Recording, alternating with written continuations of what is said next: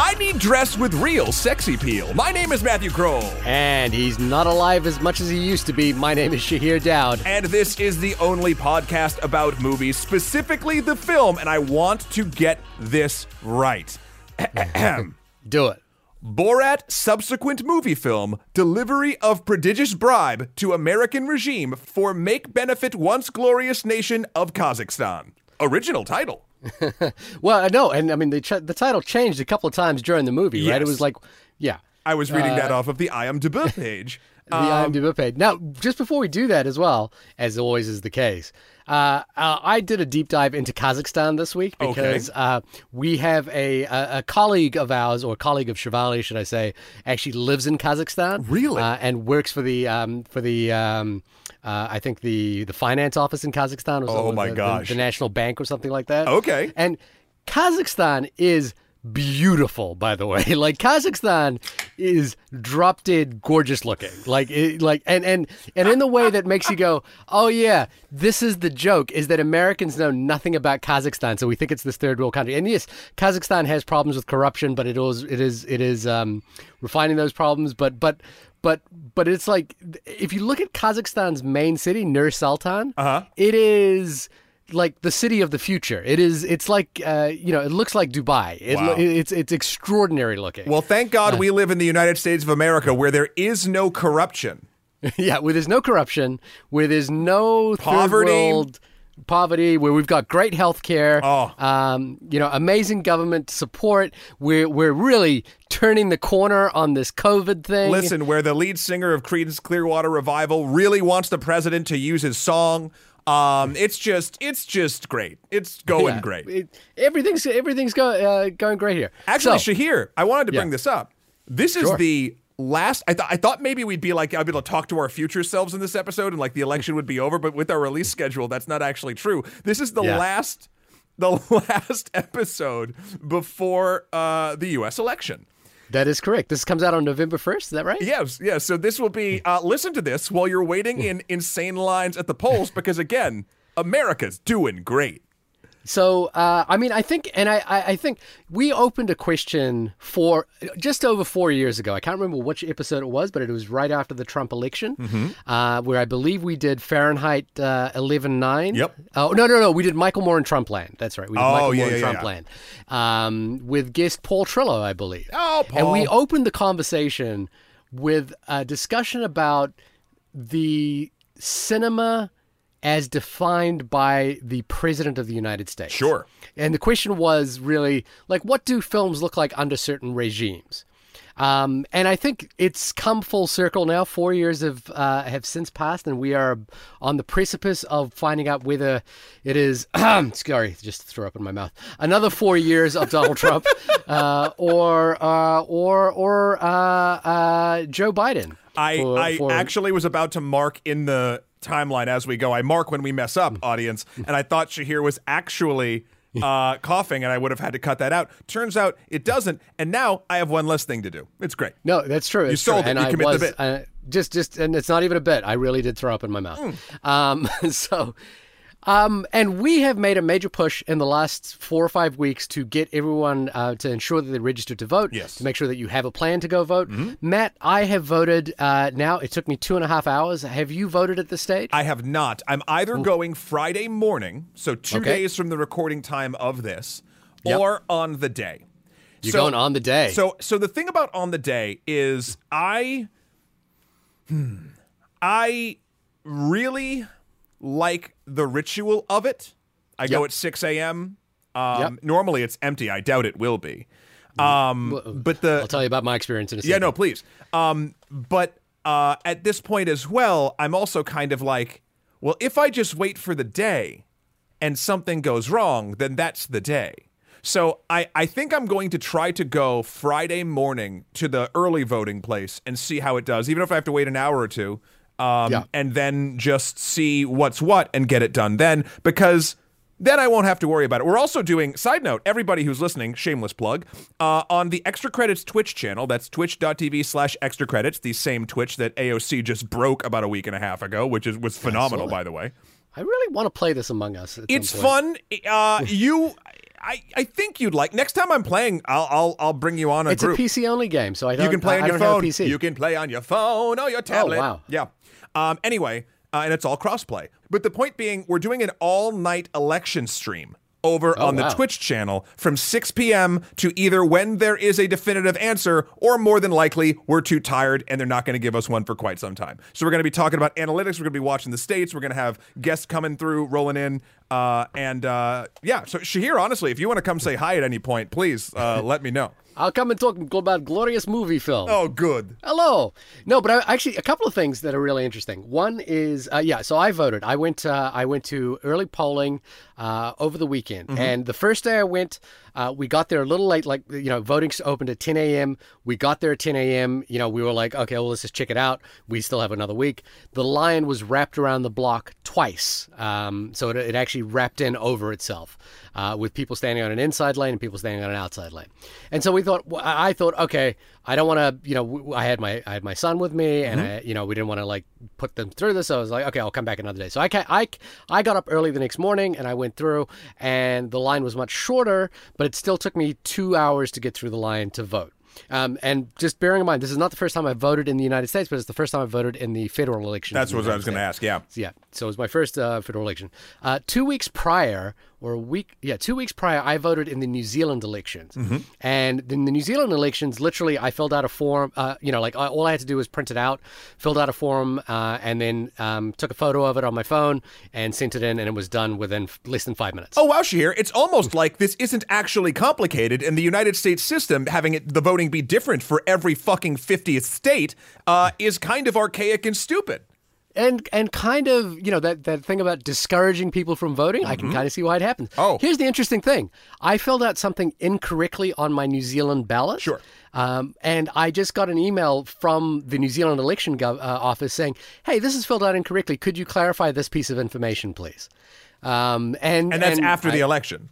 That's after the election. So uh, you know, and by the way, my candidate won. Go Labor. Yeah. Um, Yeah. but um, By a so- landslide. by a landslide. It was a, quite an extraordinary landslide. Um, and and you know the other thing about the New Zealand, the way the New Zealand government operates is that you build up a coalition usually, so you don't actually have to vote for your leader. You can vote for your party that you agree in, and you can even vote for parties that you don't uh, necessarily.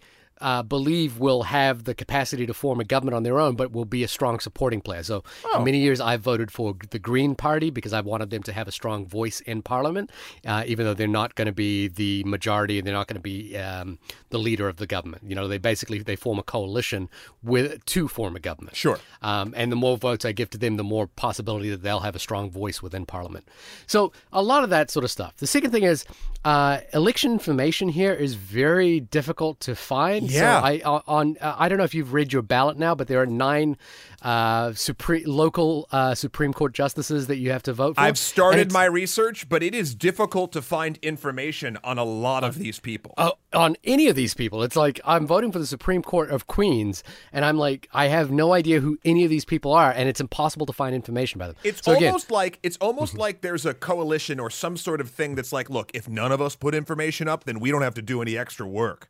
Like because then it I don't know, like because It- it's- at, at the very least due to the political climate, and I have no problem saying this, I will not keep it close to the vest. I'm going to be voting Democrat down the ticket no matter what. I would like to know, preferably, which Democrat I'm voting for.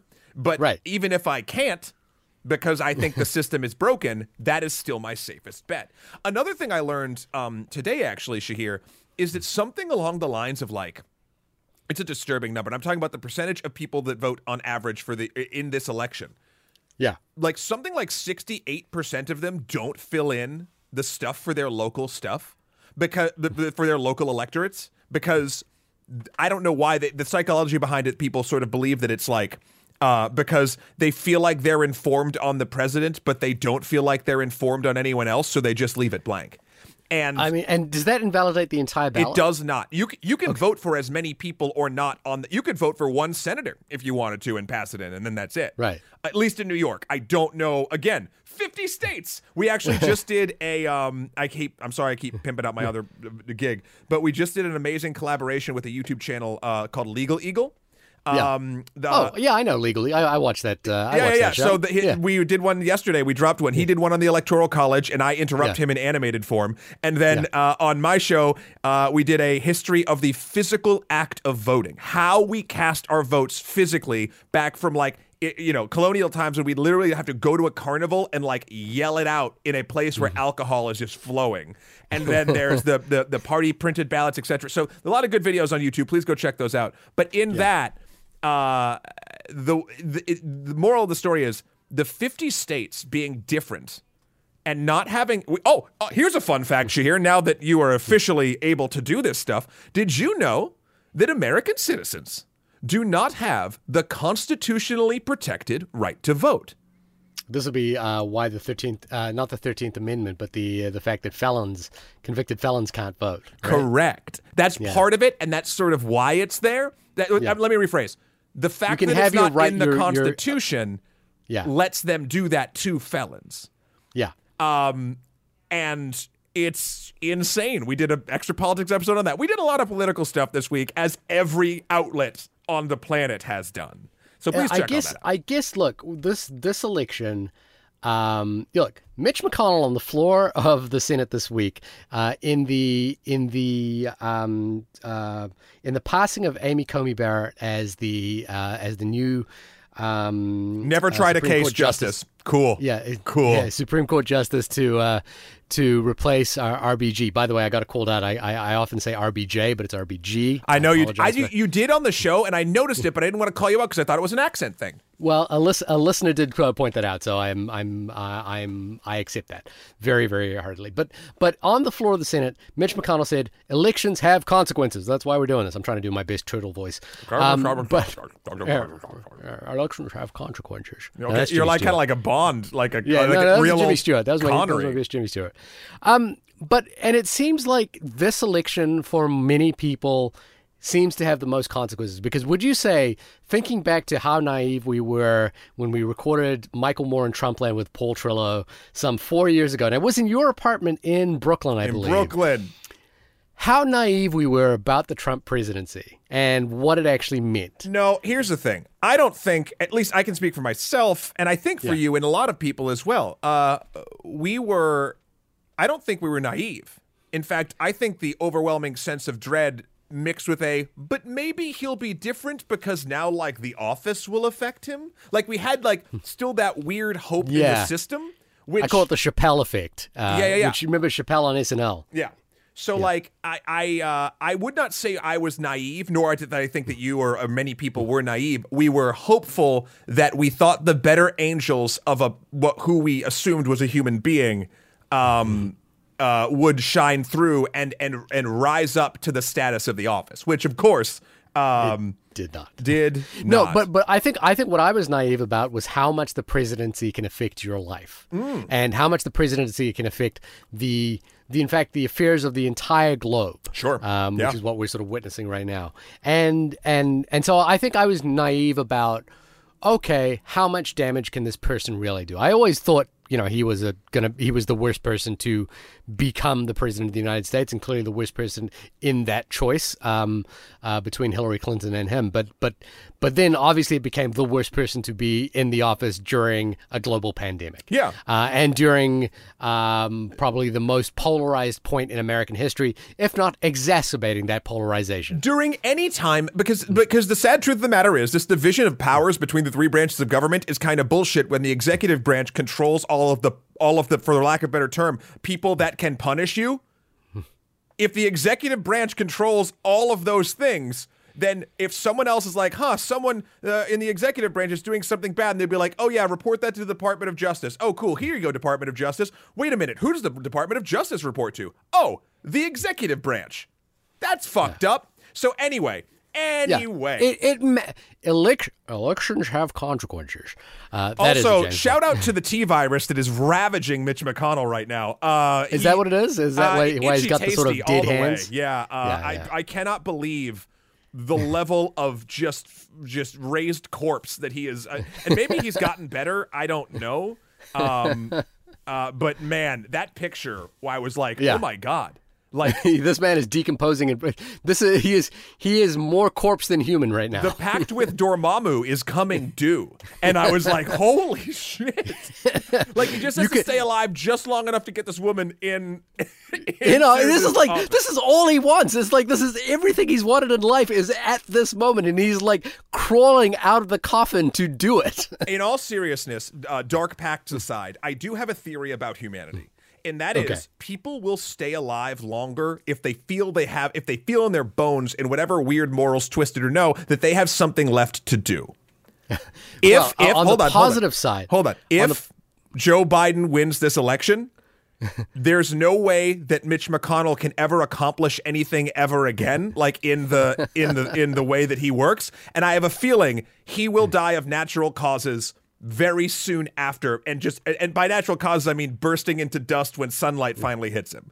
Um, right, right. Yeah. You're. I, I- guess you're imagining the season finale or the show finale of Six Feet Under, I when all these people kind of just sure. like, yeah, when when like Sia's playing in the background, and all these people just like suddenly fall to the ground from heart attacks. Um, I mean, I guess if you're done with your job, if you're done with everything you have to do on this plane of existence, then why keep delivering souls to your dark lord? Just take a break. Go to go to oblivion, right?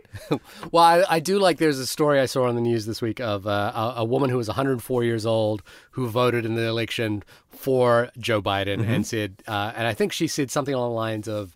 Uh, Donald Trump is one of the most grotesque human beings she's ever seen in her life, and this election is more important than any she's ever voted for, including the Second World War uh, and Vietnam and around Vietnam. Yeah. So that th- look, the stakes are high regardless uh, look i think at the end of this at the end of this episode uh, we will talk somewhat about the the the reflection the reflect reflection and refraction of trump into cinema and what it has meant over the last four years and also i think you know look we'll be honest about who we're voting for why we're voting for who we're going to vote for uh, it's probably no secret at this point i'm definitely voting for joe biden kamala harris But you have voted, and and we can talk about why.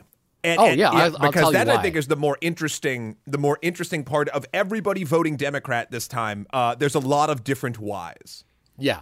Um, but uh, one of the things we did ask listeners to do was to write us in at onlymoviepodcast at gmail.com or hit us up on Twitter at onlymoviepod. And if you had, based on our recommendation, checked your voter registration sta- status or registered to vote or made a plan to vote or anything to do, you know, to do with voting, we would happily uh, reward your effort by reviewing anything that you had wanted us to review. Yes. And we had one taker on this, which we were very proud of. It's a person that we actually love talking to uh, um, online as well, uh, listener that we haven't met in real life, but um, but but have uh, had many, uh, at least on my side, have had many many pleasant engagements with Oh, same, online. same, same, same. Uh, and that is Jonathan Blade, who who sent us in an episode of his podcast. My handle is Jonathan Blade.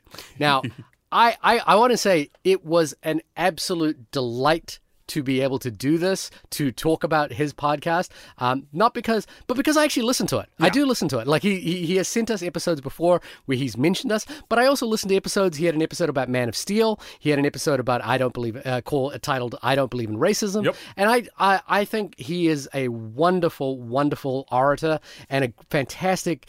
Um, he, he he does something that we do not do, and is so. And I'm very. He does it in a way that makes me go, I don't think we could do what he does, which is that he writes all his thoughts down in coherent arguments and then and then records them eloquently. Well, he does it. It like- seems as though he does it in video essay format, which, in in Yeah, my it feels experience, like a video is essay, yeah. difficult.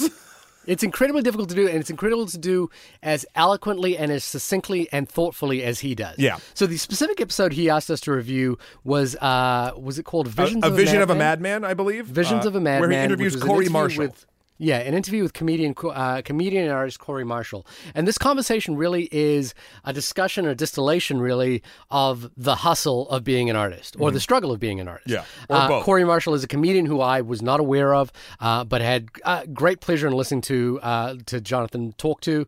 Uh, I actually I don't know if Jonathan is actually his name, but his handle his His handle, certainly handle is Jonathan is Jonathan Blade. is certainly Jonathan Blade. Um, and and I've just you know look, this is one of those things where I am subscribed to the podcast now. I'm ha- I'm happy to listen to any episode that comes out.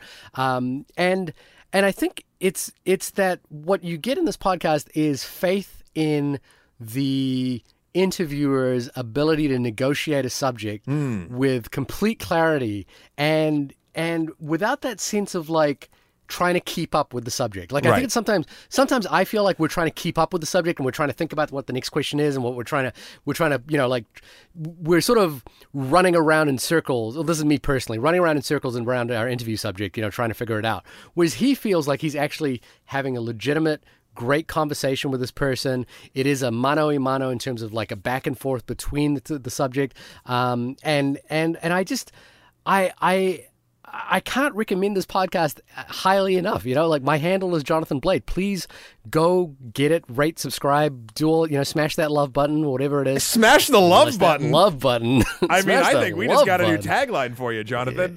um, no, I will say the fluidity is very nice. So much fact, I, I listened to this episode on the ride back. Um, I went up to uh, Maine to you know see some trees and not be in my apartment, and uh, the, I listened to this episode and I enjoyed it very much, and then I just sort of let it go and like pick episodes for, for whatever reason. My my podcast app will take whatever series I'm listening to and just give me not like the last one like you think it would, but all over the place. So this one I think was I listened to the one you mentioned, the the I don't believe in racism one, which is also very good. I'm very excited to listen to his Vampire Hunter D uh, Bloodlines or Bloodlust. I forget which the name of the title is because that's a I love that anime so much, but I want to rewatch it before I listen to his thing, and I haven't had the time yet. Uh, one criticism I will give you, Jonathan, is your voice is too smooth. I do not. I, I am. I'm a little intimidated, and I don't appreciate any competition in the the voice field. So so dial back the talent, and uh, I'll appreciate it, and I'll keep listening. Thank you very much.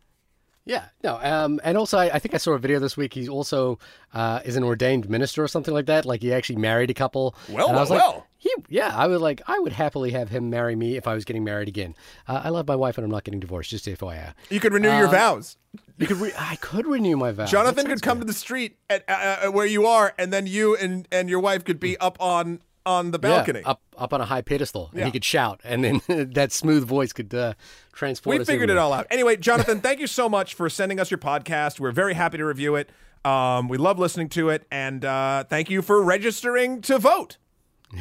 Uh, yeah, I appreciate that. We also have an email from the Test of Time podcast. What? Which we have mentioned a couple of times on the show. What? Uh, hosted by Alan Noah and James Brief.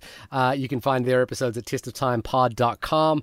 And uh, Alan wrote us in about our review of Bill and Ted's. What was Bill and Ted's called? What was the third one called? Face Bill the music. Face the music. I was like, Excellent Adventure, Bogus Journey. What was the Bill and Ted one? face the music. Face the music. Uh, Alan writes in and says, I agree this flick w- was made in good faith and also led me to buy, not rent the movie, just as I did. And while there was a lot of enjoyable stuff in the film that I liked and appreciated, it bothered me that the movie felt like a greatest hit of the first two. The daughters collecting historical figures, Bill and Ted jumping through time, then a trip to the afterlife. The second movie was awesome because it didn't just retread its predecessor, so I was hoping for something more original this time around. I also hated how they discounted the idea of a future society based on Wild Stallions music by saying that Rufus misinterpreted the prophecy. In Bogus Journey, we see him in the future. Uh, we see in the future there's a school based on Bill and Ted's music and teachings. Also, in the third movie, violates violates time travel rules of the first mo- two movies where there can be only one future that cannot be changed. What is fated to happen will happen, and that is that. That's different to the, than other franchises, but it's consistent across the first two Bill and Ted movies. But in Face the Music, they travel to a future that we assume won't come to pass. Yeah, this is sort of getting into that in-game territory of futures anyway. Um, where Bill and Ted are fat losers who break into Dave Grohl's house and get divorced and go to jail. Spoiler alert for Bill and Ted Face the Music. Uh, this sort of throwaway lines about multiple timelines, but doesn't get it explained. Granted, I watched the third movie right after seeing the first two because we reviewed it on our po- podcast, shameless plug. So there are things that are fresh in my mind, but they really did frustrate me. I think, okay, that's the email. You know, Uh, for a podcast with the word time in it, uh, I disagree with your time travel theories quite a bit. I think what he's, he, he, it's not time travel theory that I know he's it's the rules, but I actually It's the don't think rules the rules within are the Bill and broken, Ted's universe. which we won't get into here. I would love we could do a debate uh, uh, sometime if we'd like to have. No matter what happens with this presidential election, if we're feeling great or not, let's test the time podcast and us, or at least me. If you don't agree with me, Shahir, I could go against all three of you, uh, and, and uh, we'll have a time travel debate about did Bill and Ted Face the Music break its own rules of time travel. That's interesting. I think I think that'd be worth exploring. I gotta admit though, like Bill and Ted's, I enjoyed it at the at the moment, but it wasn't a movie that sat is, that's going to sit with me. I've watched it again.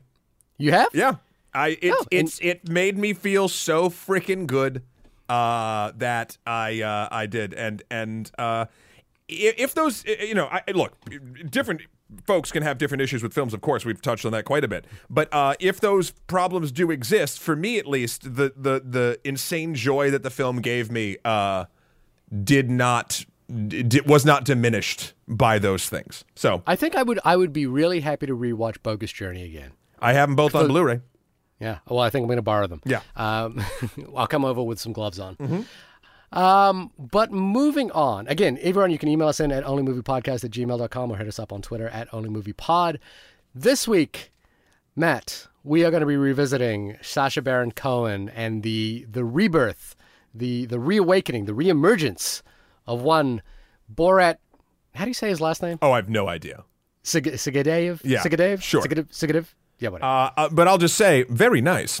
Um, Nice. Can you tell us what Borat 2 is about? Oh, I'd love to. IMDb says that Borat is, and I quote, follow up film to the 2006 comedy centering on the real life adventures of a fictional Kazakhstan television journalist named Borat. Borat. Borat. So, where were you in 2006? Where was I in 2006? I had just moved to New York. Oh, wow. Uh, just moved to New York. Yeah. Uh, so in a real tiny apartment in Brooklyn on Third, Fourth Avenue, uh, uh, in the like below Park Slope area. I don't know what the name of the area was called because we were like South Slope, but that's not a thing. Um, or at least it wasn't then. Um, living with Stephen Buja. Okay. Um, uh, and and eating when we could afford it at a KFC that had um a lot of bulletproof glass all over the Okay. place. Oh, I, would, I would go for some KFC. Oh, go KFC is so good. KFC. It's so terrible, but it's so good. Um, yeah, I- Where were you? w- w- Did you see Borat in a theater? no. Oh, you didn't. So I saw it uh, at home at some point. Um, Yeah. and um, I gotta say, I remember like thinking it was fine. Like Mm-hmm. I liked it, but it didn't. It didn't do what it did for the country to me. Uh, and it's funny You because I, walking I around in a mankini. No, but like so no matter how good a film is, I will always as time goes on, if it's the kind of film like a Borat or an Austin Powers or or or something along the lines where there's a very easily mimicable character with lines that you can hmm. say and instantly get a lot of people to laugh.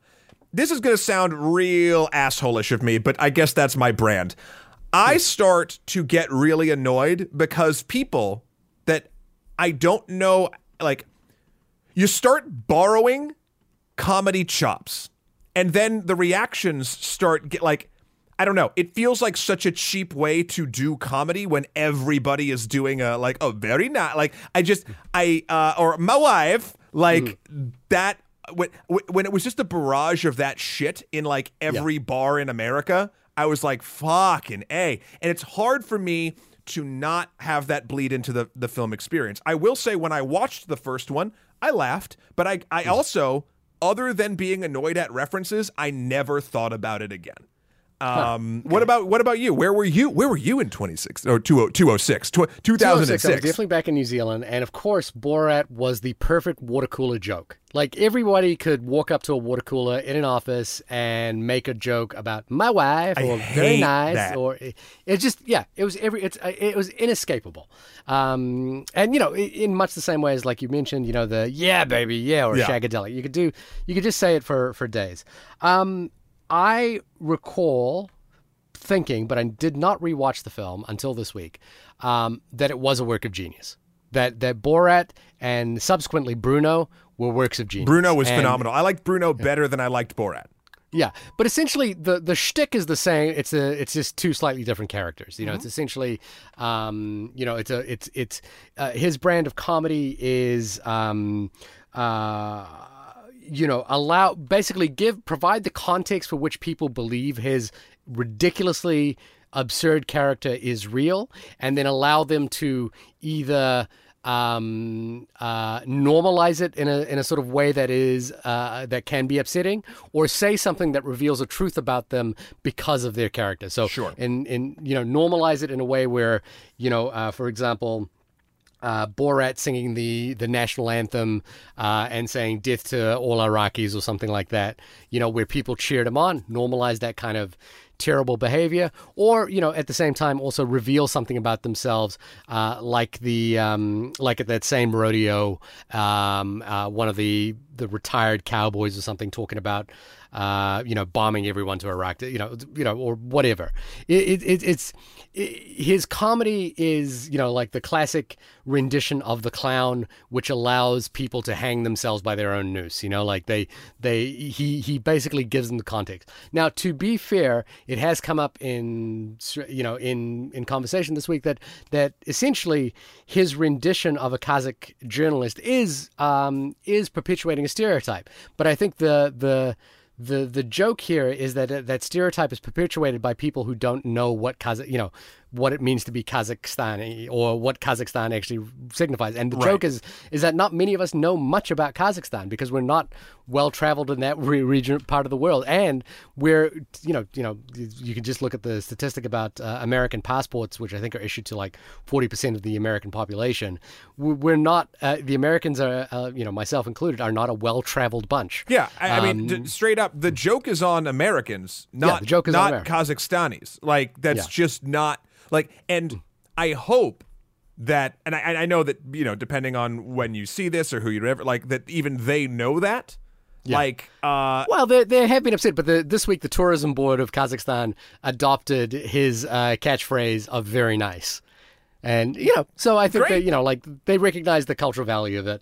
Uh, you know, I, much in the same way that I think. Um, uh, hunt for the hunt for the Wilderpeople or um, um, the you know uh, what we do in the shadows kind of exemplifies how funny New Zealanders can be by our ridiculousness. sure. Um, uh, but this time around, obviously, Sacha Baron Cohen or Borat kind of acknowledges right at the very beginning of this film that he is a, he himself is a cultural phe- phenom. So when he walks the streets dressed as Borat, uh, people recognize him. Yeah. and people people know it's him. And I love it. so he that. can't do the same shtick that he used to I do. I loved it so much. They address it right up top. It felt Yeah. it feels really nice.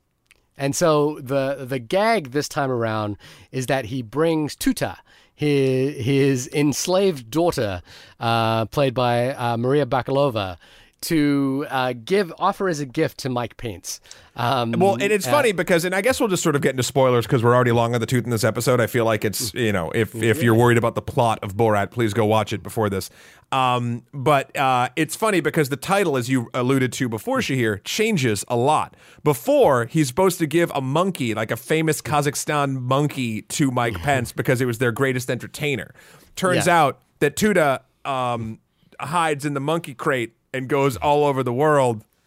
And then may have eaten that and monkey. ate the monkey and then uh, shows up in the crate instead. So Borat doesn't bring his daughter, um, but he does have a manual for a daughter, uh, which is a terrifying, hilarious thing.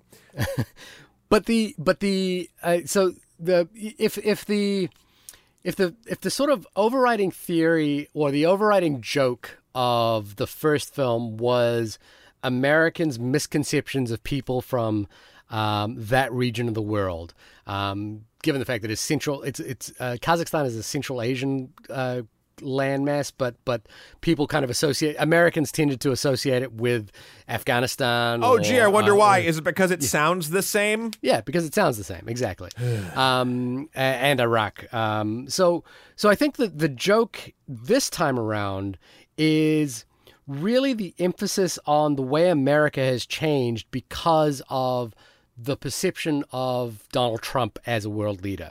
You know, um, Borat comes to America saying, "Hey, McDonald Trump has been, lo- you know, uh, voted vice, uh, voted president to make America great again," and and you know, I think what Borat himself is aiming to do, much like um, Sacha Baron Co- uh, Cohen's other show, Who Is America, is highlight this sort of red state, blue state divide that has happened and the kind of idiocracy that has come along with it.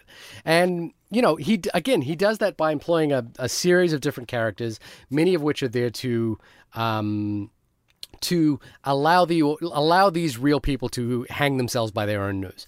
And there is I don't know about you, but it's it's it's very pleasurable to watch that happen, but it's also deeply uncomfortable because the question is is that how would I react in this situation? And and one of the things I think Sacha Baron Cohen is really good at doing is setting up the context for the situation so that you're not quite sure if it's real or not. If I, if you're a participant in the in the event, you know, Sure, like you're not sure, quite sure, sure. what's happening. So you're kind of like trying to be polite about it. Well, look, we'd all like to think that we can't be tricked, but straight up, we are all tricked every fucking day.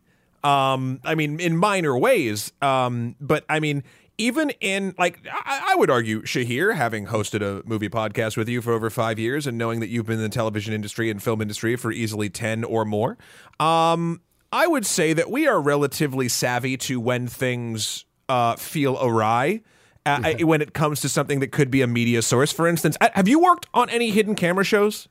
I have n- I've worked on hidden camera components to two shows, but not like full hidden camera shows. I've produced hidden camera shows and I've worked on them and I've edited them. And it is funny how it's it's you you think because and I'm using you as in me or people Yeah, yeah, in course. television or, or communications media like we are harder to fool, but not because we are smarter. It's just because we are exposed to the trickery more. Um, So my gut is always like, how would anyone fall for this? But Yeah. the goal of those jobs and the goal of Sacha Baron Cohen's films are to make it as airtight as possible for people to not call out that something is amiss. Um, so again, I guess that's a roundabout way of saying I feel like due to the training that I and, and maybe an extension we or, or communications media people have, I find it very hard. That I, I hope that I would not fall for it. However, I've been in situations that I don't believe is a um uh, a, a, a prank where I have to still be polite to someone who I absolutely do not understand or don't agree with. Yeah. Um, and I don't know. It's very interesting in in the way that here's what I love about this film, even more so than than the last one. And but- and straight up, I adored this movie. right. Um, and it wasn't just because of like, oh, look at him getting it one up on people that I don't agree with, um, Right. and sometimes people that I agree with.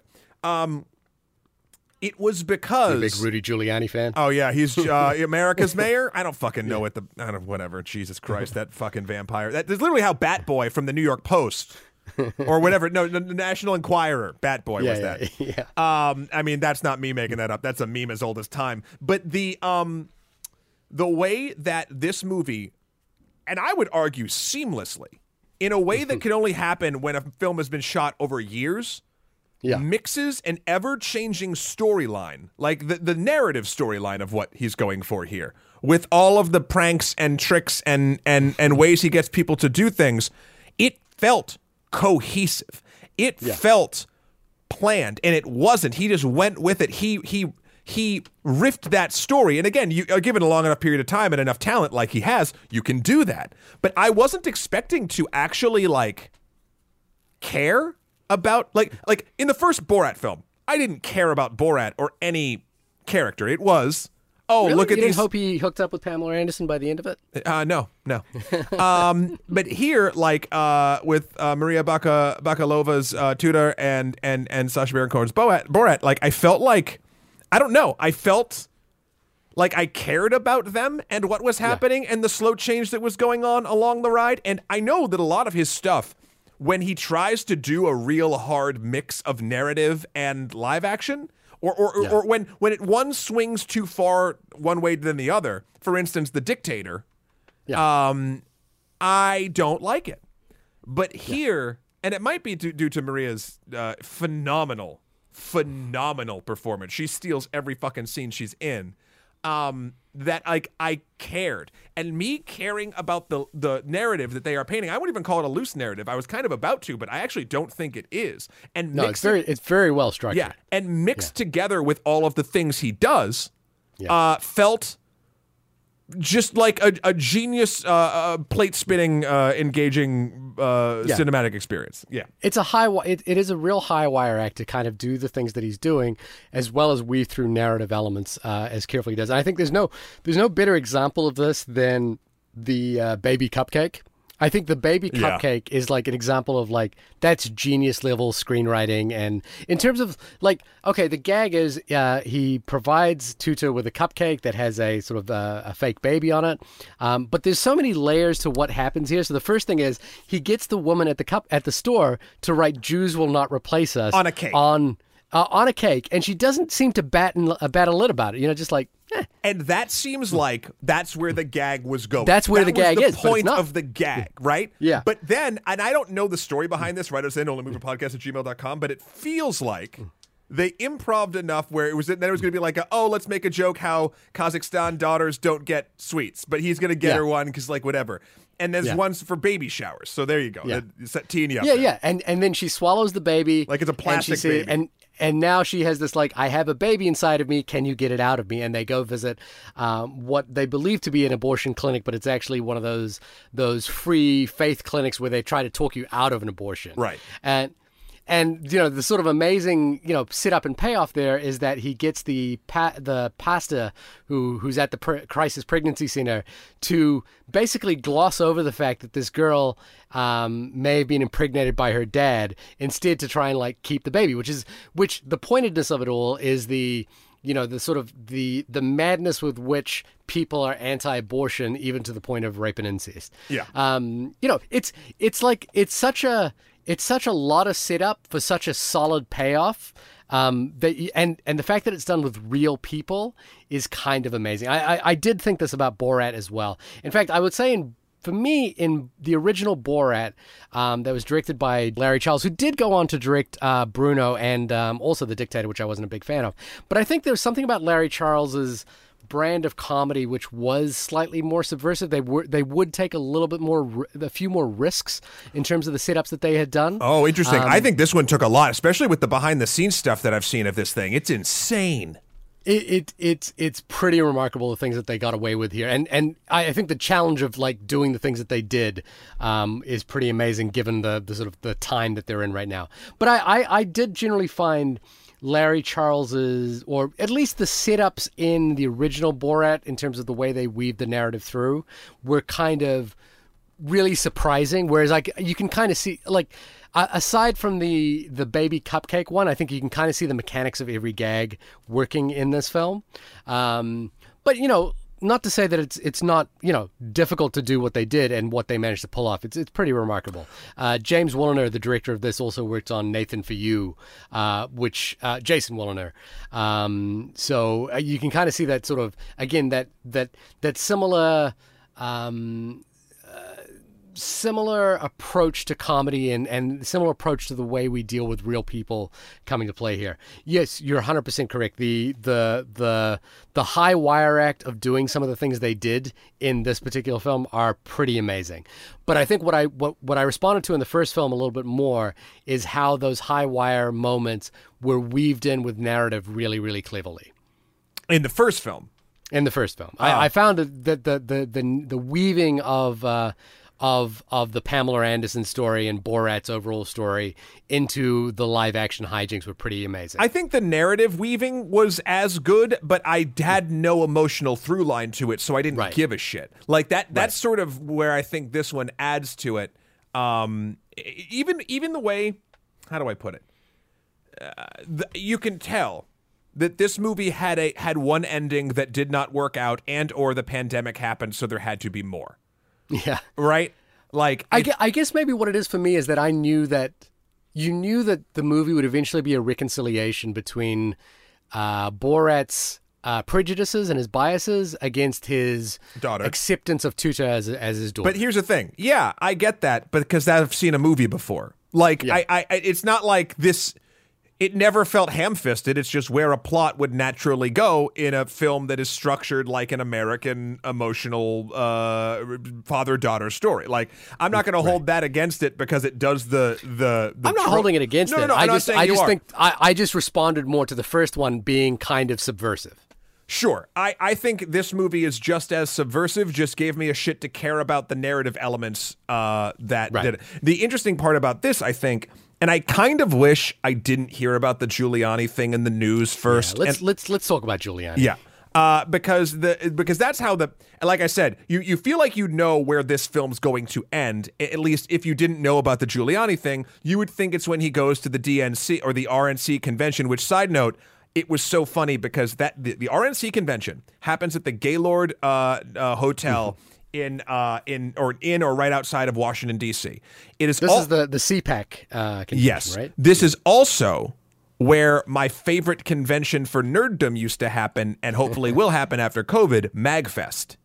You went to MagFest I with did. me Oh, so we've been there. we've, yeah. we've done a panel for the podcast at MagFest. I think it might have been yeah, been. no, uh, we were right there when of- Borat came out. I was wondering why they were sitting up all those giant inflatable dolls. Yeah, yeah. No, uh, we did a get good, getting good at uh, video game movies panel there.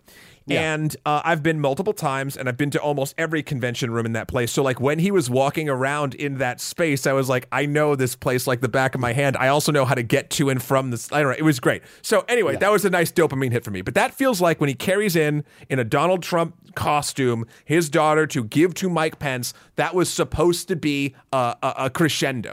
And I don't Yeah. think it worked out great. Like I, I think the No, gag, it doesn't. It doesn't. It falls flat, and I and it feels like they didn't think it would fall flat, and and and and, and then th- multiple things still happen. And the great thing about this, uh, I guess I'll call it not genre, not format, not um, I guess exercise that Sacha Baron Cohen does with these films is there is room to adjust and continue because there's no short supply of ridiculousness in the world, particularly in the United States. And it And it- moves yeah. on Yeah. and it moves on to, oh, well, if he can't do it to Mike Pence, what can he do? Oh, he can give it to uh, Rudolph Giuliani. But but that the narrative of but what I, okay in terms of the high wire act that this film does produce, I think the the trajectory of Tutar's character from caged girl to you know uh, beauty uh, to what's the the the the the, the debutante Debutante ball. well, to finally like going on her own and becoming a journalist. I think like to to sort of track that trajectory across the entire film and then land at Giuliani's where she's kind of fully developed at that point is pretty is again is pretty amazing. I, I you know for all I, I'm not giving it shade. I just found that the first one to me like was subversive and kind of in kind of brilliant and surprising in brilliant ways. But again, to track that entire narrative across everything that happens and to weave in the story of the pandemic as it's happening um, is amazing. So they eventually Borat holds up with a few QAnon conspiracy theorists um, in their house, and the, again, amazing moments here where he presents them with his guidebook to to to how to raise women, and they without a hint of irony say this is a conspiracy theory or this is you know this is false lies. How can you believe this book? While at the same time talking about like hillary clinton being a, a vampire pedophile or something along those lines. Um, you know again Fun fact about- up the context so well. Fun fact about that scene: it was the first time Borat or, or Sacha Baron Cohen he's, he did this said in this in an interview. It's the first time he's had to consistently, or well, once and then consistently for two weeks, wake up as Borat. Because he stayed with them during the pandemic for two weeks. Oh my god! How? So this is a question for you that I couldn't quite figure out in my head. How is it that two people who seem to be familiar with QAnon at least or internet rabbit holes don't know who Borat is? Honestly, I mean, look, I this is how I'll this is how I'll explain it. How I've re- how I've ju- uh, justified it in my brain. I am a nerdy person. Yeah. Okay. However, there are black holes in my nerddom that most nerds would shun me for. Case in point, I've never finished a full Doctor Who episode. I couldn't tell you what more than maybe one of the doctors look like. And and I think especially when you are so deep into a different culture and especially because QAnon is much younger than Borat is as a concept. Those, those two men are not younger than No, no, no. I'm talking is, about. I'm talking about QAnon. I'm talking about. Of course, like, of course. I, I'm I get about what you're saying. If you're if you're diving deep into conspiracy theory, I don't think there's a lot of crossover with Sacha Baron Cohen. The only thing that I would make there, the only point is, is that I think Sa- Borat, like Austin Powers, is such a phenomenon that you don't need to have seen the movie to know what Borat is. I think most people who haven't seen the movie still recognize that the character of Borat exists and this and this fictional character that says my wife and very nice and all that sort of thing exists, right? I, yeah, true. I- and- but I think that there, I think you're underestimating the amount of people that that generalized, even hyper popular media doesn't reach. Um, it's it, I mean it, it's either that or or they were willing to uh, they paid for two people who you know just were willing to pretend that they didn't know who Borat was. I mean, It's I, one of those two I things. don't think that's the case. At least, for, again, who knows if if Sacha Baron Cohen is lying? But again, I don't see why. Like, I look, but the other thing is, is it's not you know his the verisimilitude, verisimilitude of this film is not that such is not such that if he's lying about something, it doesn't really matter too much because the conceit is that it's a fictional character. The only part that isn't real are people's reactions to him, and for the most part, the reactions are all that matters are the reactions, right? Like all that matters is that they reveal some semblance of what we believe to be true. Sure. It doesn't, you know, like it doesn't matter if it's not exactly true. and here's something else I liked about the film before we get into the finale with Rudy Giuliani. yeah. Um, it doesn't only show ignorant, stupid people. It shows actually intelligent people that are also still being tricked, whether that's emotional intelligence or otherwise. Uh, Namely, the two spaces of the woman who he leaves uh, Tutar with as a babysitter that eventually sort of comes back later in the plot right. uh, who like tries to convince Tutar not to get plastic surgery because that's not what she wants and to be a little bit stronger of a woman and you know like like, like you could tell like this was just a generally moral person she was talking Yeah. to and that Yeah. felt lovely and also um, when he goes into the fucking uh, Synagogue? the synagogue dressed as a vaudevillian uh, caricature racist of a of a Jewish person and these two old women more one than the other I think one was probably real fucking mad but as she should be uh talked him talked with him sat with him discussed things with him talked through about the i mean they make it into a joke about like he she he doesn't believe at that point because there's holocaust deniers that the holocaust Yeah. ever existed and because he mocks the kazakhstan thing he he gets sad about it. And then when these a woman who literally survived the fucking holocaust tells him that it did happen and and treats him with kindness uh, he he not only gets happy that that he wasn't lied to, but also like there's a moment of change sort of in the character as well. Like anyway, the point being, it was lovely to see the gag be used to show that people, even when they know that they're not or they think they're not being watched, won't just uh, uh, ignore their better angels. right. I, I think though he does pointedly he he he's not politically um, neutral. Like he is going like he specifically is going after people who will provide a reaction that aligns with his beliefs, which is that you know he will pretend to be racist in front of racist people in order to bring out their racism.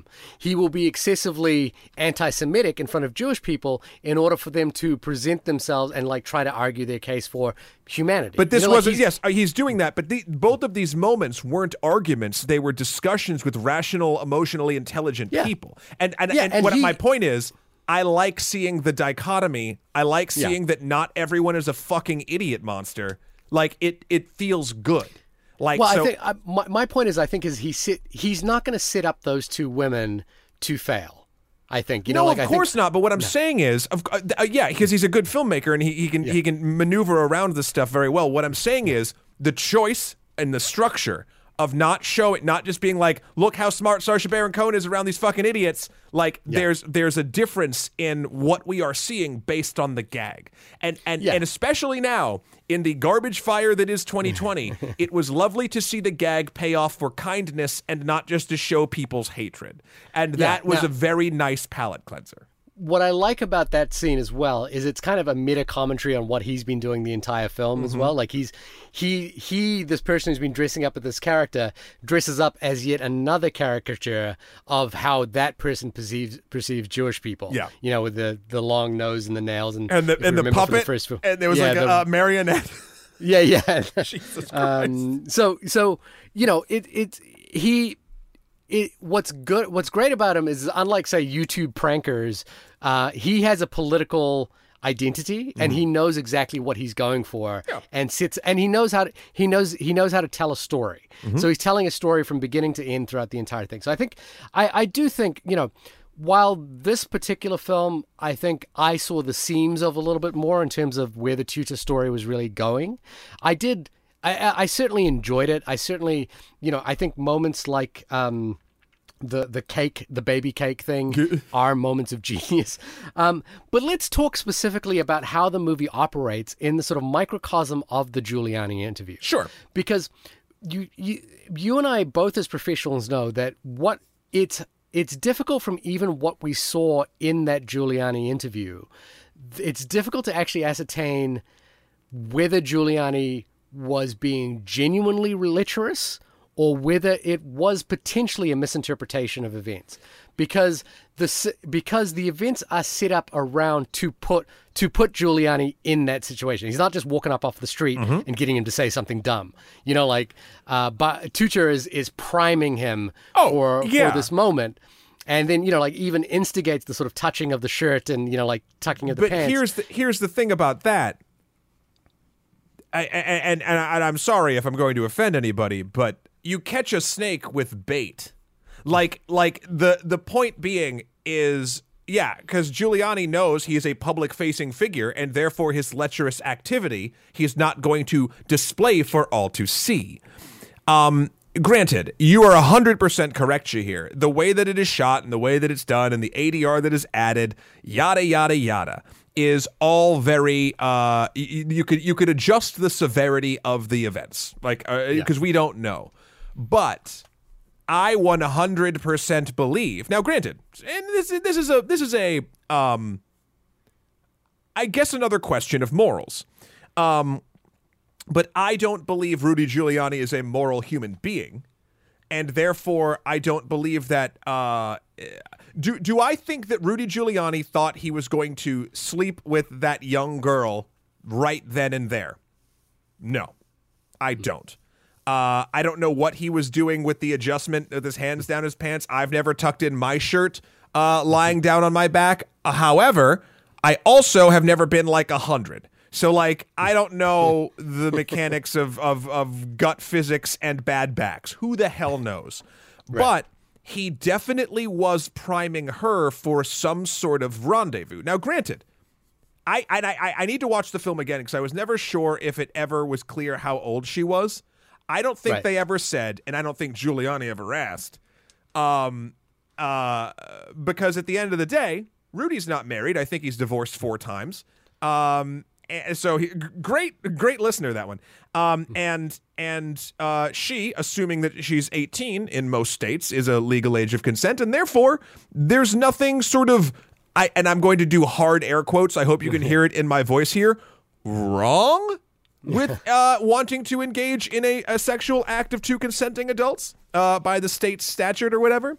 Um, but that doesn't change the fact that just even even beyond the minutia of like how lecherous that specific interaction was and where he was going with that and the questions it poses, it does prove that at the end of the day, morally speaking, Rudy Giuliani is a manipulative scumbag. Wait, how do how does it prove that he is a manipulative scumbag? or or maybe manipulative is the wrong word. He is a, a lecherous scumbag. There we go.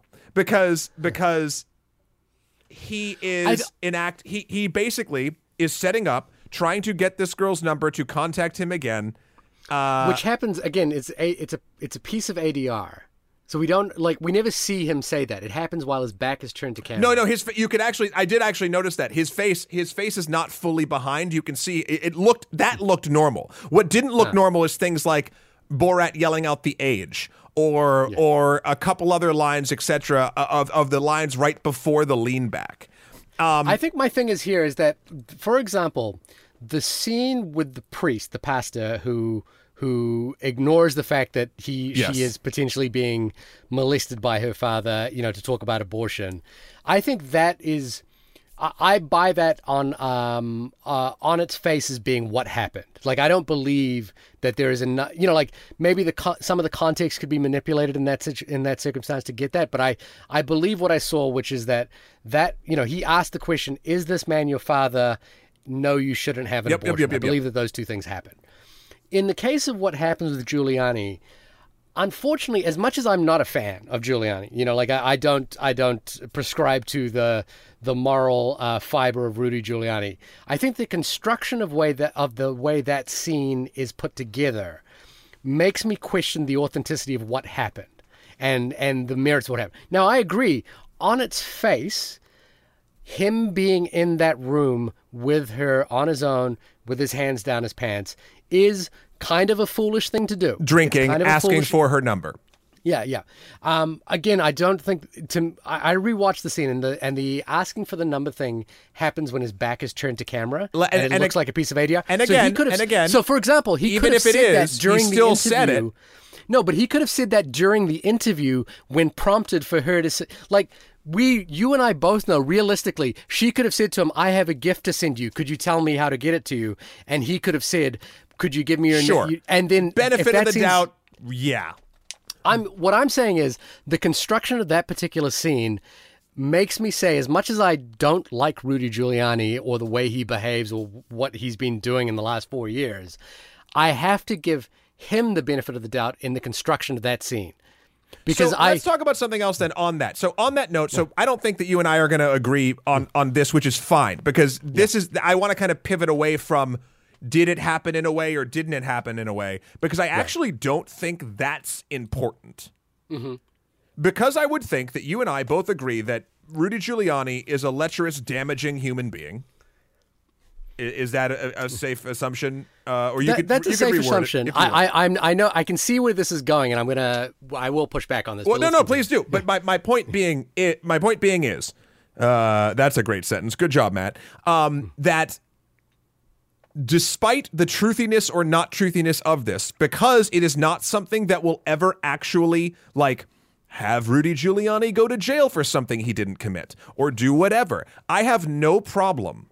And this is a moral justification, and I'm fine if people don't agree with this. I have no problem with him in a situation of his own making having it being manipulated to be slightly worse in the eyes of public opinion because I truly believe, based on uh, articles and actions and video I've watched of this guy, that that he's a scumbag.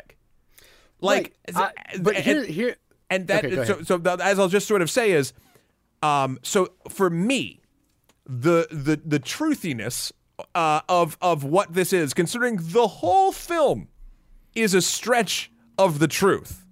This moment of that never broke that deal with me because I know I as a viewer, as a as a as a person who has seen Rudy Giuliani and what he's done and the damage he has caused this country. Yeah, I'm here to root for him looking like a fool. And this movie does that.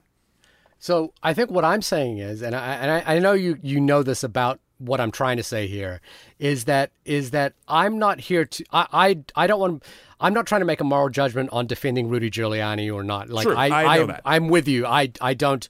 He is not uh, my favorite human being on the world on the planet, and and I will take him to task on things he said on Fox News. Um, you know, and and this whole Hunter Biden thing with the with the laptop. you know, Jesus like, Christ. yeah, you know, his entire manipulation of that, of the way that that is being put out, uh, is is reprehensible.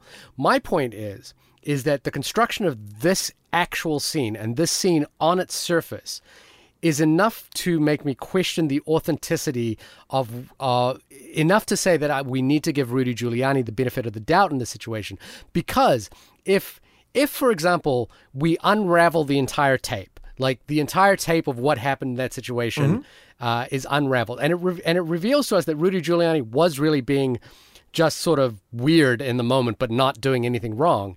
It unravels the narrative that you've constructed of Rudy Giuliani being a lecherous fool and this It doesn't. a lecherous person. But it it does, right? No, like like for example, if he just walked in and if if she was leading him in there and saying, "Hey, I'll get this mic off of you by you know like you need to tuck it out and all that sort of stuff," which is we can we can see in the construction Sure, of how this has happened Yep. that that could possibly be the case. Let's say I'm not saying it happened fake. that No, no, no, no. Let's I'm not say- saying it happened that way. I'm saying the construction of the scene is entirely to the point where I I could see that this could be unraveled. Let's say the whole thing's fake. Let's say the whole thing is taken out of such context, and in this moment, Rudy Giuliani is the most gentlemanly, uh, uh, moral, fibered person with this young girl who seems like she's enamored with his celebrity. Let's say he did everything right, even though there are small things that I find uh, a little despicable, going into a back room, drinking, etc. yeah, I- I whatever. think all that Sure, stuff sure, is sure. on the- is on the he's line. done nothing wrong. He is being amicable and not wanting to be rude, let's say. Let's say he's just wanting to seem like a good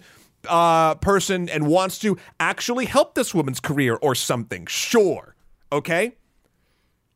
Because of the other things I have seen, and because it has been proven time and time again that he and fucks like him are not ever morally embarrassed with the actual reprehensible shit that they do, I have no problem.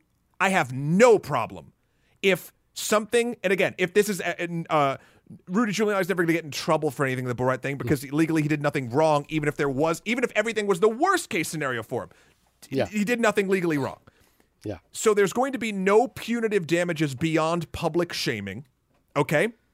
And because he's done a trillion other things that I think warrant public shaming, he has been shamed for and he doesn't give a shit about. I am fine with this truth being spun to throw more public shame at Rudy Giuliani. I don't care if it's true or not true. I don't. Do, do you know why I care about whether it's true or not true? Um, so, because I think in what you just said there is that you could be persuaded in looking at the construction of this that this is not what we what it appears to be. I'm right? sure Like it's not. is- I'm sure it's not entirely. Yeah, of course not. Yeah, it's yeah, it's it could, and it edited could be documentary footage. It could be he's the most gentlemanly person, or he's the he's far more lecherous Yep. than what is depicted Sure. on screen.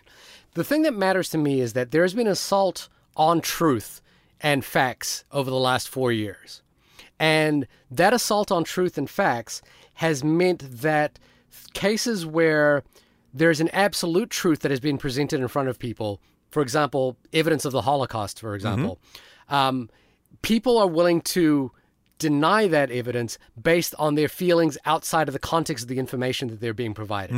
And so for me, I think we should hold this up to the to the standard that we would want our truths to be held up to. And I think and I think the construction of the, I'm not here to defend Rudy Giuliani. I get You that. You don't I- understand. I- I, I, totally understand it, and I will not misconstrue that at all. I don't think anyone would. But what I'm saying is the construction of this particular scene is so edited that that the we have to, if we have to allow the possibility that that this is not true, and that's what I'm saying is that the possibility that that this could have been one of a number of potential scenarios, then we have to give him the benefit of the doubt. Because in for example, in the other scenario where the man, uh, the past, uh, the, the priest, you know, say, you know, ignores the fact that the that the uh, the daughter has, you know, like p- potentially been molested by her father, but you still must acknowledge, you know, you still must go through the pregnancy and you can't get an abortion. There is a possibility that that could have been edited out of order, but he did say those two things, right? Like he does, and we see it on camera. So I'm just saying that we should, uh, to me, the the sort of bombshell of Giuliani's uh, actions here need to be taken with a fair degree of salt. And I and I think the construction of this scene in particular is so it feels entirely manipulated that we should I, and I don't want to give Rudy Giuliani the benefit of the doubt. I would I would more than be I would be more than happy to see Rudy Giuliani come tumbling down as a public figure. Like more than happy. But but I don't think this is that. No, no, I don't think it that's is either. point. And again, I'll if if that's what we're talking about, I give Rudy Giuliani the benefit of the doubt in this Borat scene. I also don't give a shit. The the the problem is, and again, there's lines to this, at least in my specific morality. Yeah. I never would want something or a truth to be spun where an actual punishment would come for a, a, a crime you did not commit. Okay? That's a line for me, and you, we can debate where that line is or what a crime is or whatever, but that's not really what I'm talking about here. Because of the situation and because of what I understand from the situation, what has been presented to me, the things I have read, etc., I believe, benefit of the doubt to Rudy Giuliani, he did nothing wrong, illegally speaking. He did nothing hmm. illegal. I think he is an immoral human being. I based on other things. I He think does, that too. He does not. I know. He does not seem like he gives a shit that he is an immoral human being in general, based on interviews that I have seen him. And I'm okay with truth being stretched to knock him down a fucking peg. And and, and that's that's it. And I get the argument about like this is what the other side does. This is, Yeah. you know, the stretch of truth, the breaking of truth, etc., and how that is damaging. Straight up, it's already broken. We're not putting the toothpaste back in the fucking tube. Like, and- and, again, I'm not saying that the side I believe in should just constantly lie about the other side because the bad side is lying. So use that all the time because that is damaging. What I am saying is if we want to use this to point and laugh at a fucking madman who I think is kind of a dick, I'm okay with that. I think I think to the extent that this ridicules the man um, for being foolish, I'm totally fine with that. That is the role of a clown. That is the role of what Sacha Baron Cohen's character uh, should be there to do. It is to is to expose and ridicule those in power. Yeah. Right. That that's what a clown does. I think to that extent, that is enough. You know, like yes, I'm there. To the extent that this proves that Rudy Giuliani was lecherous. I, I don't think this proves that. I think this Sure. is Agreed. This I and I think He's this- proved this that scene- enough elsewhere. I think yeah, like I think if we looked at one of his Fox News interviews, that's enough on its face to, to discredit the man. But apparently, truth has been you know truth has been assaulted so much in the last four years that that you know like you know I think it was Rudy Giuliani that said truth is not truth. And It is also, and truth. also, here's sort of the side effect of how these people use breaking of the truth or changing the truth to be whatever facts they fucking want. That's going to inevitably make more people believe it when things go against them. Those fucking dummies. So, like, Yeah. it still goes back to them.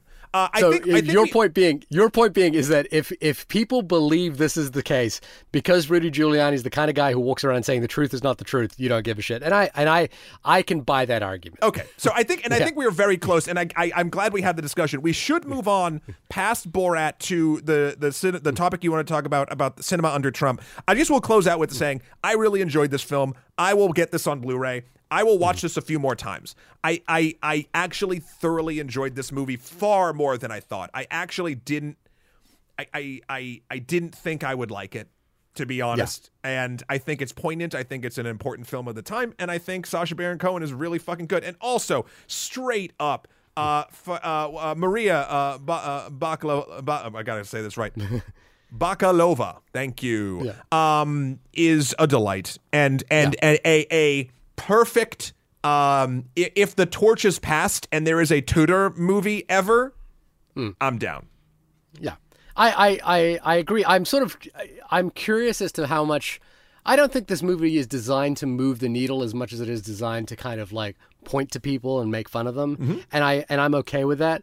Um, I I'm very curious as to how much what effect this I, I don't well okay no let me preface that i don't think this movie is going to move the cultural needle Oh, no. as much as as much as borat did in 2006 like i, I think that, that we're just the, the the type of thing this is doesn't like we, we've already all forgotten about who is America. Where some people, you know, where Dick Cheney said some of the most ridiculous things about wars. Yeah. you know, like we have we have forgotten that already, and I don't think this movie's going to move the needle in that way, and I don't think you know, like it's going to have the cultural impact that um, that Borat did. That's not to that's not a dig at the film itself. I think the interesting thing is is that what made Borat the original so great is the time in which it came out and the sort of collective imagination with which it captured. And that's what made not only like it was a genius piece of storytelling but it but it managed to capture the imagination in in, in a way few few films could ever do. Um, and I'm I, I'm not entirely convinced that this is there, but I think this is this is what's really interesting about this is the idea that Borat, essentially this the, one of the most famous characters on the planet, could be brought out of retirement at this particular moment, the week before the election, in order for to, to for for for mostly good political effect, because it highlights the sort of assault on truth and polarization that this country has become embroiled in within the last four years. And that does bring me to the topic I kind of really wanted to just touch on before we before people are going to the polls this year is what what do we think about the cinema under Trump? Now, the the topic we sort of we we we brought up that topic um, four years ago, and we agreed, and I think we all agree that the the timeline for this is not concrete. It's not going to be No. The films between 2016 and 2020 are the films between uh, are the era of Trump. Because much like the economy, it takes about a year for a president to actually move a needle. It takes a, and and what I think is interesting. Um, I was reading uh, about uh, Jay, uh, film critic and historian Jay Hoberman's book "Make My Day: Movie Culture in the Age of Reagan." Reagan um, was the idea that that uh, presidents can make a cultural impact that lasts generations. Yeah. and and um, the context of his previous book, um, this I'm reading from here, examines Reagan as a historical figure and a symbolic totem. So we're not again, we're not suggesting. uh, I want to make clear here is we're talking about the symbolic idea of of the world we live in and how it is reflected in cinema. Mm-hmm. And what do you think? Or if you've had a chance to think about this, what do you think the main takeaways for filmmakers and films that have come out in the last four years or will come out, continue to come out in the next five to 10 years? What do you think we have explored or have yet to explore about era of Donald Trump? Not necessarily Donald Trump, the man himself, Yeah, yeah. but the era of Donald Trump. I mean, I, I think that the, the the main takeaway of cinema s- uh, that has been crafted since the man took office at any form, be that script, pre-production, production, post, etc., has been that of, um, for lack of a better term, mistrust. Um, you can kind of look at a lot of these things. I mean, you wrote a great list. I don't want to purge your list in your notes. No, go- go for it, go for it. But a lot of these things uh, work out really well. Um, uh, particularly, uh, one of the first films I think that came out around the time, and I might be wrong on the on the dates, is The Death of Stalin, yeah. and which shows sort of the the uh, you know uh, buffoonery of terrible people. Yeah. And uh, I remember at the time, uh, it's one of those movies where like I I forget how to put it, but like I felt I didn't feel good watching it. Uh, Even though you know what I was watching was intrinsically humorous, but the, the the idea kind of permeated very well, starting with that for me because th- that's what the government was now, like, or or had the, at least the potential to be, and then we learned that is what was happening. Um, Yeah, the f- films take on different meanings in different eras as well. yeah. Um, and then, uh, I mean, fuck. I mean, you go down the line of these things as they sort of go. And uh, I, I love that you put Frozen 2 on this list because this, the tale of Frozen 2 is basically about the rewriting of history. Um, and and how I mean you can even see the and, and, you know again hindsight 2020 uh 100% but like the move Trump has made to adjust education curriculums to take out any reference of American racism. Holy fuck! Like Yeah. You know that sort of thing. And then you And have there are direct films like The Post, which is directly speaking to Donald Trump. You know, Yeah. It's directly speaking to the events that are happening at play. Then you also have films. Uh, I know it was more recent, but the platform, which d- deals with uh, the disparity of social classism and a bunch of and how and how random and how uh, handouts uh, in various places can uh, make or break a human being or a group of them or a community, a la redlining, right? Uh, and then you have the other side of the coin. You have things like Joker, which also show uh, the the idealized version of not only a character in a film, but the people that identify with aspects of a character of a film, uh, blaming a system, sometimes rightly, for uh, letting their demons come forth. Uh, and Donald Trump's system makes it very easy to do so, considering he points more fingers than he has on his small hands. So there, there, there's an interesting sort of parallel to that sort of side of things.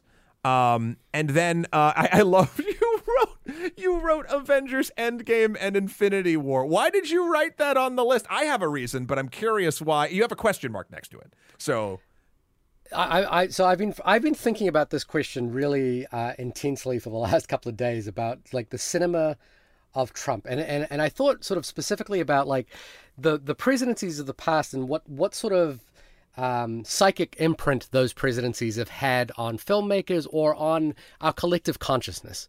And so I thought about Nixon a lot, and the sort of Nixon to me was a real presidency about the unraveling of the curtain.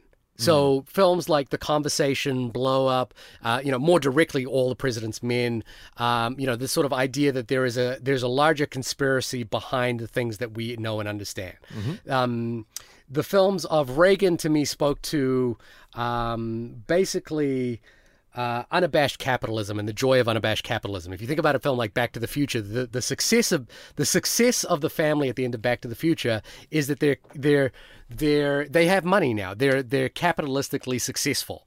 Um, you know, Wall Street. You know these. You know the the idea of capitalism being sort of entrenched in Reagan's America, the savior, if you will. Yeah. Yeah. yeah. When I think about Donald Trump's America, I think about a couple of things. One is, I think what is what has what has trumped truth, to to use terrible terms here, is showmanship, and in many cases terrible showmanship. Yeah. So in a lot of ways, I think what's interesting about Trump is he has made is is is the cinema of Trump is actually reality television, which is why Borat kind of makes more sense in the in the context of what Trump represents. I think Trump represents reality television more than anything. And the the sort of fallacy of reality television, the the falsehoods of reality television, the construction of reality television, um, the the sort of popularization of an image that is un, uh, that is underwritten by by essentially by handouts, you know. Um, but I think the psychic imprint of Donald Trump's America, to me, was never better felt than in Avengers Endgame. That it's that to Avengers Endgame with the loss to me, is the epitome of Donald Trump's America. And, and it's it's weird for me to say that because I'm I'm not the biggest Marvel fan, but I think I think what what Avengers Endgame represents, and, and I'm speaking specifically of Endgame, is is the notion that all can be lost in the face of what is obviously right. Well, that would be Infinity War. No, no, no, because uh, oh, was it? No, sorry. Yes, you're correct. I apologize. I've gotten them around the it's wrong. It's all way. good. I know this is not your bag. I appreciate yeah, the yeah. analogy. In, Infinity War. I, I Infinity War is the one I meant. Right. so that, totally that fine. is how much. Totally fine. But Infinity War is the represent. The moment I was in the theater and watching Infinity War, and the moment when the snap happened, the the the collective deflation of the entire theater was a psychic reverberation of the feeling when Trump won. And and it happened in the face of knowing what is right and what should happen. And what I think is interesting about that is not it's not that uh, I'm casting a moral judgment here on you know the, the Infinity War or Donald Trump on Star Lord. Like I understand. Yeah, yeah. What I what I'm sort of talking about here is the the notion that no matter how much we believe something to be true and righteous, the the world is in we we have come to realize that it is possible that it does not matter. And what matters is the loudest person in the room. And that's what Donald Trump's America represents to me. And that's why I think Infinity War is Donald Trump's America. Yeah. Yeah. There's a great um, uh, edited thing going around. I think the Biden campaign might have retweeted it, but it's the speech from Endgame that Cap gives, basically, Yeah. but like recut with some of the Avengers and some of like stuff, like just real world stuff.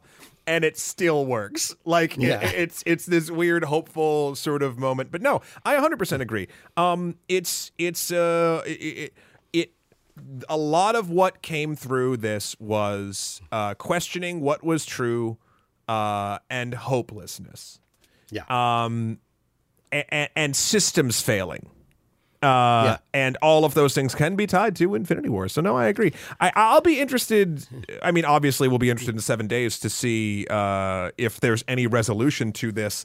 I, I, yeah, are we stuck in an Infinity War loop, or did we make it through to the end game? yeah, uh, I, I don't know. and we won't know, I, I honestly feel like, for quite some time. Uh, Can can we can we can we say a brief word? I know this. It feels like the end times right now, but like a brief word about who we voted for and why. yeah, yeah, yeah, yeah. And then we'll wrap it up. Yeah. Uh, Do you want to go? Do you want me to go? Or do you want to go? Um, I want to go. Um, you go. Joe Biden is not my candidate. Sure. He really isn't. He's not. He's not the person that I believe to be the strongest candidate um, on the on the uh, on the D- Democratic Party ticket. The The reality of the situation is that the two party system and the Electoral College forced us into Joe Biden. I'm gonna I'm, gonna- I'm gonna go into the, uh, go into this. Yeah. It also subsequently gave us Donald Trump. Yep. And the reality of the situation is Joe Biden is in no way, in my mind, a sacrifice in terms of what I gain from voting for not voting for Donald Trump. I think Joe Biden does represent everything that I believe to be good in the world, which is that no matter how much I believe that his policies don't don't steer the ship of America in the direction I want to see it being steered, it does steer it does course correct for the four years that we've endured.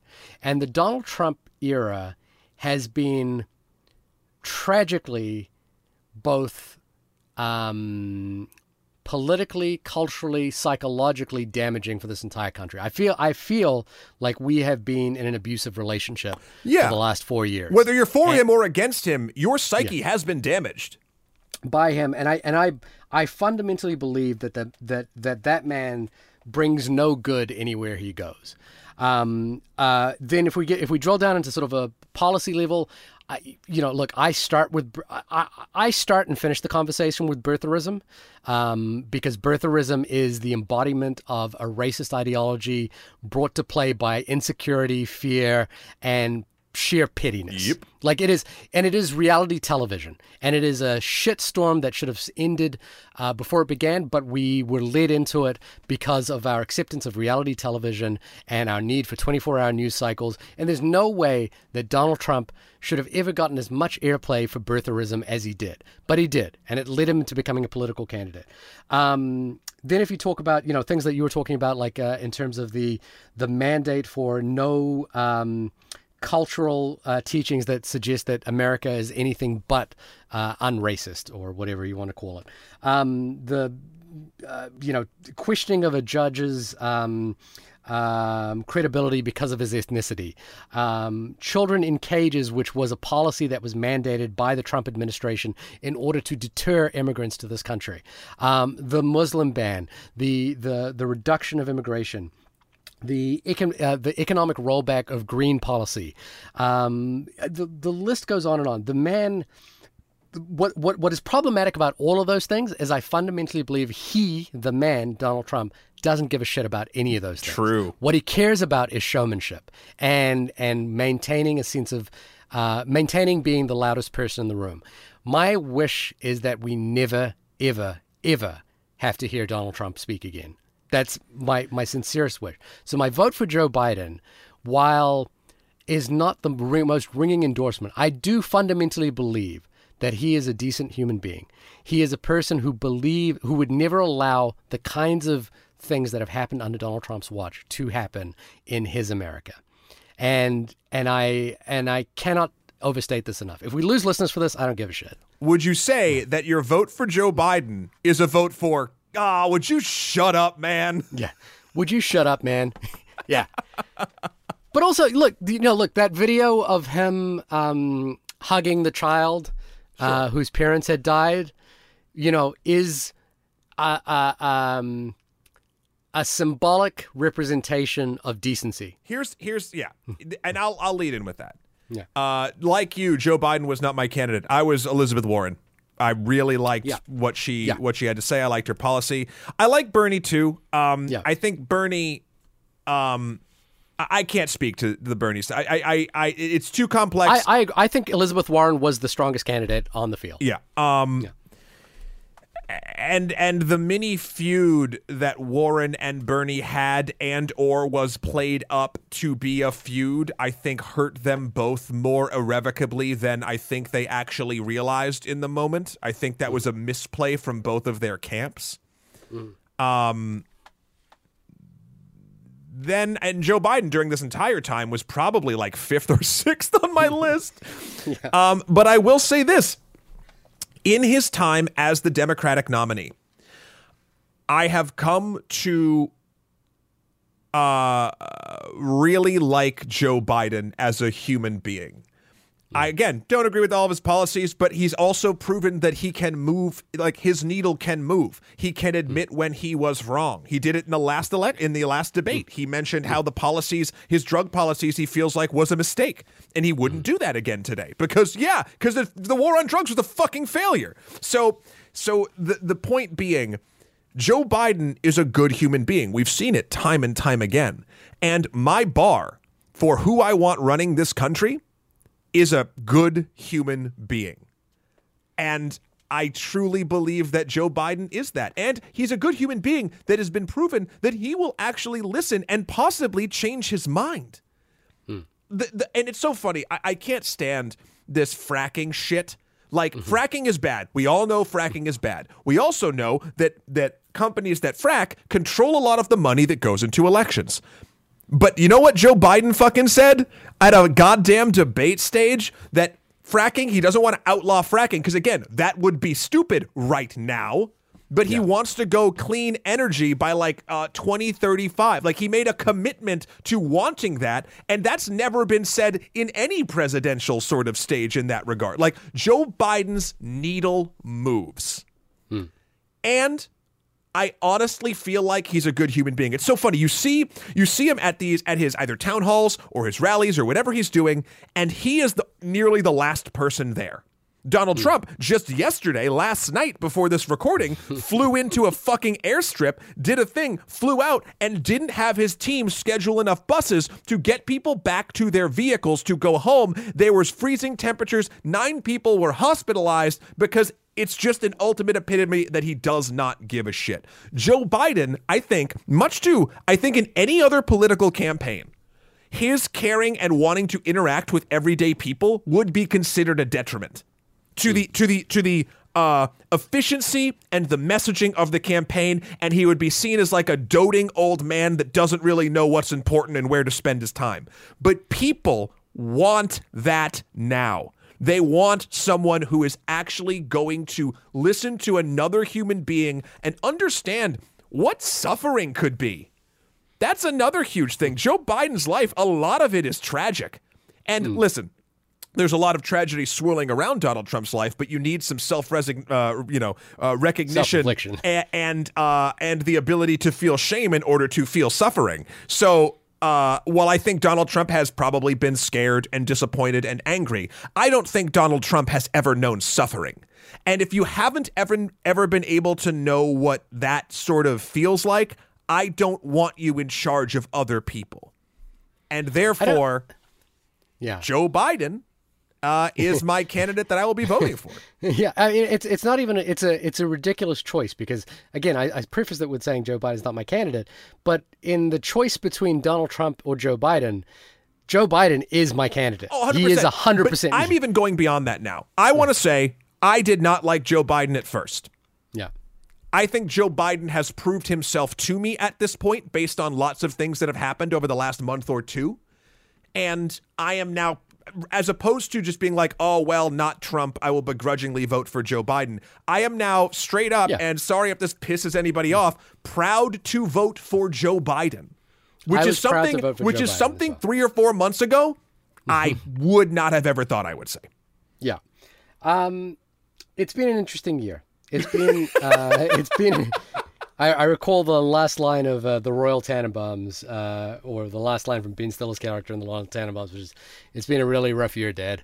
Um, it has. It's been a really rough year. Um, and, and I hope, Look, we're listening. You know, you might be listening to this after November third. You might be listening to this before November third. We hope you participated.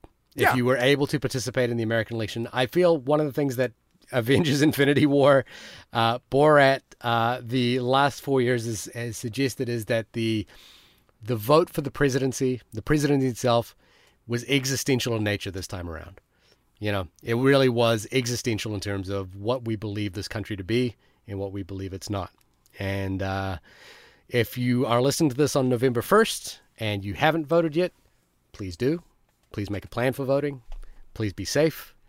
Um, you know, thank you for listening to us. If we've lost you because of who we voted for and who we, you know, the things we talk about, uh, sorry to say that. You know, sorry to see you go, but that's unfortunately who we are. Um, go see Borat. go see Borat. My wife. my wife. I gotta go home to my wife. Jesus Christ. All right, everybody, we'll talk to you next week, and we'll either be fairly happy and also, side note, still ready to fight for the things that we believe in that we know Joe Biden's policies don't go far enough, but at least someone might listen. Um, Oh my God. So maybe we'll be I'm- happy for that conversation to continue, or we'll just be drunk. I'm just I'm th- I'm I'm dreading now the thought of us in a week's time if Well, it's- it's, not quite what we think to be is. fair, it's going to be terrible no matter what because there's no like I don't I can't think of a percentage where it doesn't drag out. If Joe Biden steamrolls Donald Trump, then he'll claim that it was uh, a, a rigged election, right? And then it depends on who will listen. That's the whole thing. And then even if it does get proven, it will take forever to do so. If it's close, then he'll steamroll it through the Supreme Court. I don't know what the what the um what the percentage line is between between total destruction and close race that makes that needle at least move fast enough to admit when if Joe Biden wins the presidency. So next week when we're recording, I, I'm I'm putting my money on nothing is decided. So we can enjoy that. Let's do something fun next week. Let's do like let's do like uh Love Actually or some shit. I don't fucking know. Um, Write us in with your uh, with your pick of movies we should do post election. You know, give us a choice. Give us a choice whether it's the the good place or the bad place. Uh, I just want it to only movie be irreverent. at, only movie. I just want it to be good. I by the way, I watched The Face in the Crowd this week, the Elia Kazan film hmm. that's kind of been referenced as like a, a precursor to the Trump era. And the thing about it was, it's an astonishingly great movie. Hmm. It's it's not just that it pre you know like sort of the, the Andy Griffith performance that suggests the sort of Trump persona in some way. It's an astonishingly brilliant piece of filmmaking. Uh, there's a great uh, takedown of Elia, uh, Elia Kazan by Orson Welles that's been making the round on YouTube as well. So it'd be interesting to dive into uh, Elia Kazan's politics at some point. Regardless, give us a choice. Onlymoviepodcast at gmail.com. Hit us up on Twitter at onlymoviepod. Matt, when you are not drinking yourself into a stupor because of uh, the percentage rates of the election, where can people find you? You can find me voting. Shahir, when you are not uh, talking to your wife, uh, where My can wife. folks find you? You can find me at my house, which is very nice, at www.shahirdaud.com. That uh, S-H-A-H-I-R-D-A-U-D.com. Uh, yeah. Whew, this one was exhausting. Yeah, well, it's long. Hopefully, everyone long. had fun. Did everyone have fun? Did you have fun? Tell us you had fun. Email us in onlymoviepodcast.gmail.com. Tell us how much fun or not fun you had. If you are now leaving this podcast because of this episode and you've somehow made it this far, also email us and tell us why. Uh, anywho, thank you so much. We'll talk to y'all next week. Uh, we hope you and yours are doing okay. Please stay safe and sane. Vote, vote, vote. Wear a mask. Yada, yada, yada. You know the drill. We'll talk to you next week. Bye. Bye.